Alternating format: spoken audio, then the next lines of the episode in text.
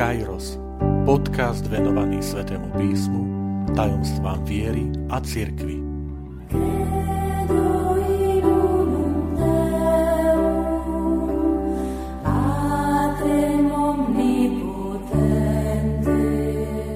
Prvá časť Prečo čítať skutky apoštolov? Vitajte pri počúvaní tohto podcastu. Volám sa František Trstenský, som katolícky kňaz, farár v Kešmarku a prednášam sväté písmo na Teologickom inštitúte v Spišskom podradí. Od 1. novembra rozbiehame v našej farnosti Kešmarok pastoračnú aktivitu, v rámci ktorej chceme každý deň prečítať jednu kapitolu zo skutkov apoštolov. Pozývame vás všetkých, pridajte sa k nám. A tak je to vypočítané, že e, skončením čítania tejto knihy vlastne aj zakončíme e, tento cirkevný rok, keďže 29. novembra budeme sláviť prvú adventnú nedelu a táto novozákonná kniha má 28 kapitol. Takže mali by sme skončiť deň predtým. Prečo skutky apoštolov?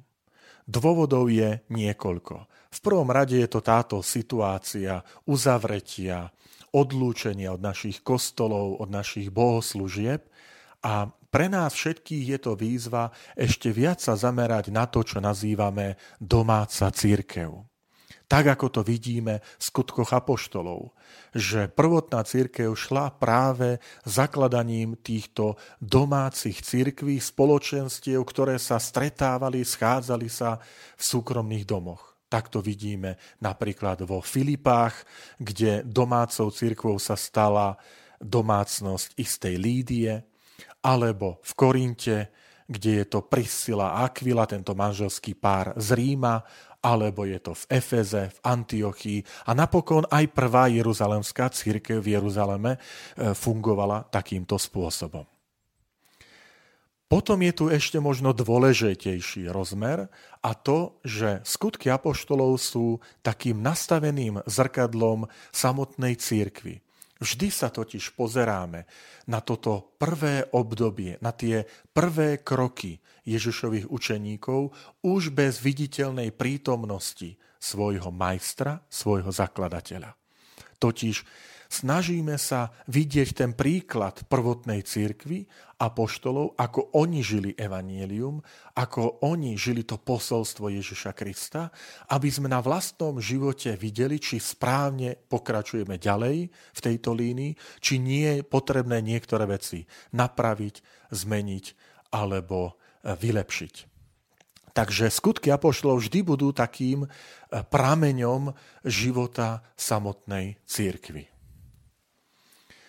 Keď hovoríme o skutkoch apoštolov, vlastne hovoríme o druhoj, druhej časti jedného diela, pretože je potrebné to spojiť aj s prvou časťou, ktorým je Lukášovo evanielium. Lukášovo evanielium a skutky apoštolov vytvárajú jedno dielo, niekedy to nazývame, že to je Lukášovské dielo, podľa autora, ktorému sa vznik týchto dvoch častí pripisuje a je to jedno dielo s dvoma časťami. Evangelium a skutky apoštolov. Máme na to niekoľko dôvodov. V prvej časti sa spomína istý Teofil, ktorému evangelista venuje tento spis. Nevieme o tejto postave nič viac, iba jeho názov, meno a potom vieme, že bol pravdepodobne novoobrátenec, pretože evangelista ho chce e, prehlbiť alebo voviesť do náuky, e, ktorá mu bola odozdaná, v ktorej bol zasvetený. A keď si otvoríme prvú kapitolu skutku Apoštolov, opäť sa spomína tento Teofil, v ktorého autor upozorňuje, že v prvej časti, to znamená v Evanieliu, mu opísal všetko to, čo sa dialo s Ježišom Kristom a teraz mu opisuje to, čo sa deje s Ježišovými učeníkmi. Na začiatku Lukášovho Evanielia stojí pôsobenie Ducha Svetého. Je opísané zvestovanie Pane Márii, aniel Gabriel prichádza a Pana Mária počne mocou Ducha Svetého. Na začiatku církvy tiež stojí pôsobenie Ducha Svetého, turíce, zoslanie Ducha Svetého na túto komunitu veriacich. A tak môžeme povedať, že tak ako na začiatku Ježišovho pôsobenia stojí, pozemského pôsobenia, stojí pôsobenie moc Ducha Svetého, tak aj na začiatku pôsobenia církvy stojí pôsobenie Ducha Svetého. Ďalej je zaujímavé sledovať, že Dej Lukášov Evanielia začína v Jeruzaleme. Tam je kňaz Zachariáš, ktorý prináša obetu, ktorému sa zjaví aniel a zvestuje mu, že sa mu narodí syn Ján Krstiteľ. A takisto aj začiatok skutkov apoštolov sa odohráva v Jeruzaleme. Preto aj Jeruzalemská církev niekedy nesie pomenovanie v talianskej literatúre, že to je La Chiesa Madre, matka církev, ktorá dáva život, rodí svoje deti, ktorými sú ostatné komunity, ktoré postupne vznikajú vo vtedajšej rímskej ríši, ako aj v ďalších častiach sveta a vždy sa budú vracať, odkazovať na túto svoju matku Jeruzalém, od ktorej dostali vieru, prijali Ježišovo evanielium.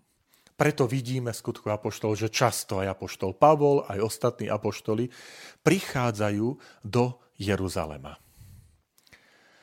Skutky apoštolov na prvé zdanie sa nám zdá, ako by to boli naozaj to, čo ten názov hovorí, že skutky apoštolov že to sú akoby jednotlivé činy, zázraky, ohlasovanie Petra, Pavla, Štefana, Filipa a ďalších apoštolov a učeníkov. V skutočnosti je to však inak.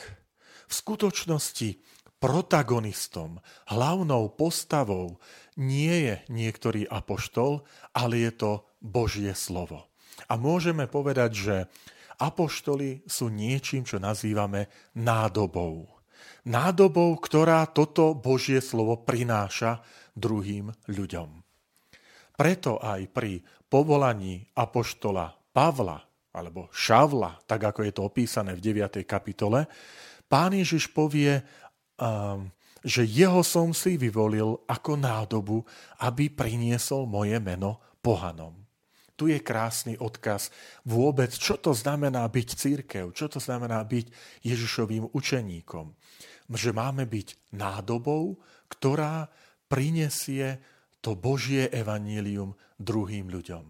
Áno, my sme tou nádobou veľakrát krehkou, slabou, ten poklad máme v hlinených nádobách, poklad, ktorým je Ježišovel evanílium, ale chceme byť tými nositeľmi Ježišovej blahozvesti. Ďalšia zaujímavosť je, že Skutky apoštolov ukazujú cestu tohto Božieho slova. Zo srdca e, Ježišovo ohlasovania, jeho smrti a zmrtvých stania, ktorým je Jeruzalem, až do srdca vtedajšej rímskej ríše, ktorým bolo mesto Rím. Čo je teda úmyslom evangelistu Lukáša? Chce ukázať, že ak na konci evanília hovorí pán Ježiš, že budete mi svetkami, až po samý kraj sveta, tak v skutkoch apoštolov v tejto druhej časti chce ukázať, že apoštoli naplnili Ježišov príkaz, že skutočne priniesli Ježišovo posolstvo až do srdca samotnej rímskej ríše. Je zaujímavé taktiež sledovať, že skutky apoštolov končia akoby tak otvorene. V skutku apoštolov nenájdeme opis smrti apoštola Petra alebo apoštola Pavla. Hoci postave Pavla je e, venovaný nesmierne veľký priestor. Tak, od 13. kapitoly takmer výlučne je pozornosť sústredená na tohto veľkého apoštola jeho misijné cesty. A predsa posledný verš 28. kapitoly je venovaný Božiemu kráľovstvu. Že Pavol ohlasoval Božie kráľovstvo bez prekážky. Evangelista teda chce ukázať, že tým tou hlavnou postavou je zvestovanie Božieho kráľovstva a je našou úlohou, aby sme ho šírili bez prekážky. V skutkoch apoštolov máme niektoré také modely apoštolov. Je to predovšetkým Peter, Štefan a potom výrazným spôsobom apoštol Pavol. Všimnime si, že diakon Štefan zomiera s tými istými slovami na perách, s ktorými v Evangeliu podľa Lukáša zomrel na kríži pán Ježiš. Ježiš na kríži odpúšťa tým, ktorí mu ubližujú, modlí sa za nich, Otče, odpust im, lebo nevedia, čo robia.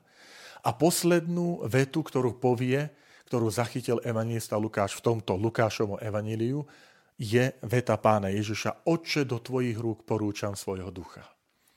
Keď si všimneme, diakona Štefana zomiera rovnakými slovami. Prosí za tých, ktorí ho usmrcujú, aby im pán nezapočítal tento hriech a aby otec prijal jeho ducha. Prečo je to tak? Lebo svetopise chce ukázať, čo je úmyslom týchto prvých učeníkov.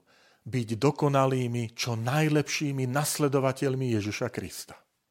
Tak to robí Peter, ktorý trpí, je vo väzení, ohlasuje evanelium, lebo aj Ježiš bol vo väzení, zomrel mučeníckou smrťou. Tak to robí Pavol, ktorý je veľakrát vo väzení, je bičovaný, je kameňovaný, ale preto, aby priniesol evanielium všetkým národom a robí to podľa vzoru Ježiša Krista. Dôležitou postavou skutkoch apoštolov na začiatku je postava Pany Márie. Pána Mária v prvej kapitole skutku Apoštolov sa spomína ako tá, ktorá zotrvávala na modlitbách spolu s apoštolmi, s ostatnými ženami a bratmi, tak sa to povie, bratmi Ježiša Krista. Keď si všimneme, aj Lukášovo evanílium takto začína, že tou ústrednou postavou prvých dvoch kapitol Lukášovho evanília je Ježišova matka. A teda môžeme povedať, tak ako na začiatku pozemskej existencie stojí Ježišova matka, Mária z Nazareta, tak na začiatku e, existencie cirkvy taktiež stojí Ježišova matka. Tým chce ukázať svetopisec kontinuitu, že nie je protiklad medzi osobou Ježiša Krista v Evanieliu a osobou a posolstvom Ježiša Krista v skutkoch apoštolov. Inými slovami, že spoločenstvo Ježišových učeníkov v Evanieliu je to isté, ktoré je prvé spoločenstvo Ježišových učeníkov po jeho na nebo vstúpení. Je tam kontinuita, je tam pokračovanie. Napokon všimníme si aj postavu samotného apoštola Pavla.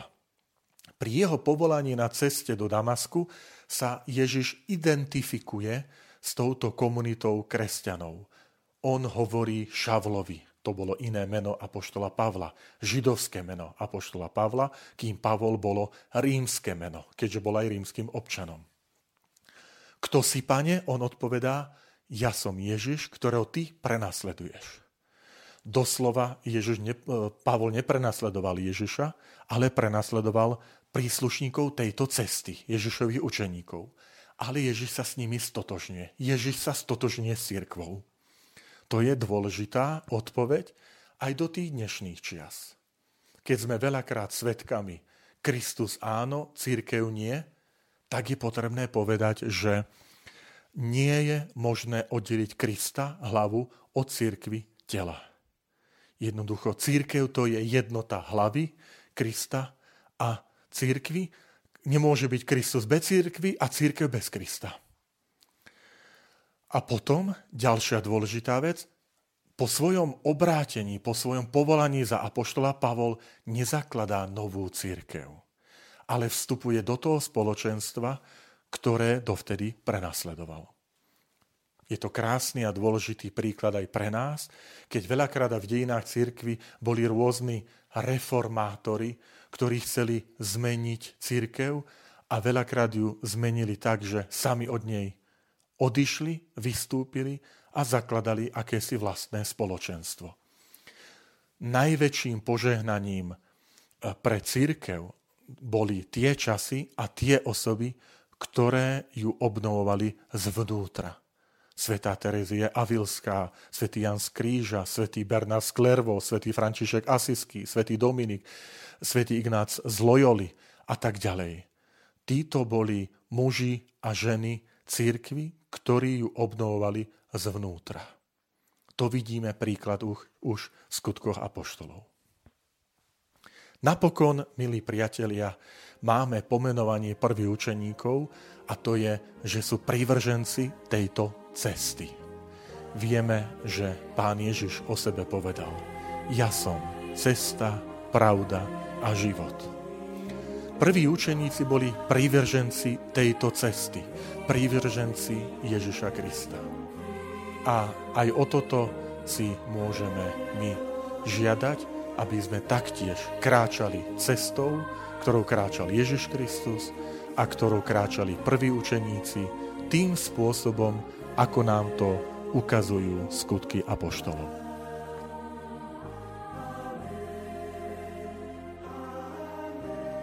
Ďakujem, že ste počúvali tento podcast. Teším sa na ďalšie stretnutie s vami. Sledujte naše aktivity na web stránke farnosti Kežmarok www.fara.kezmarok.sk alebo na Facebooku farnosti Kežmarok.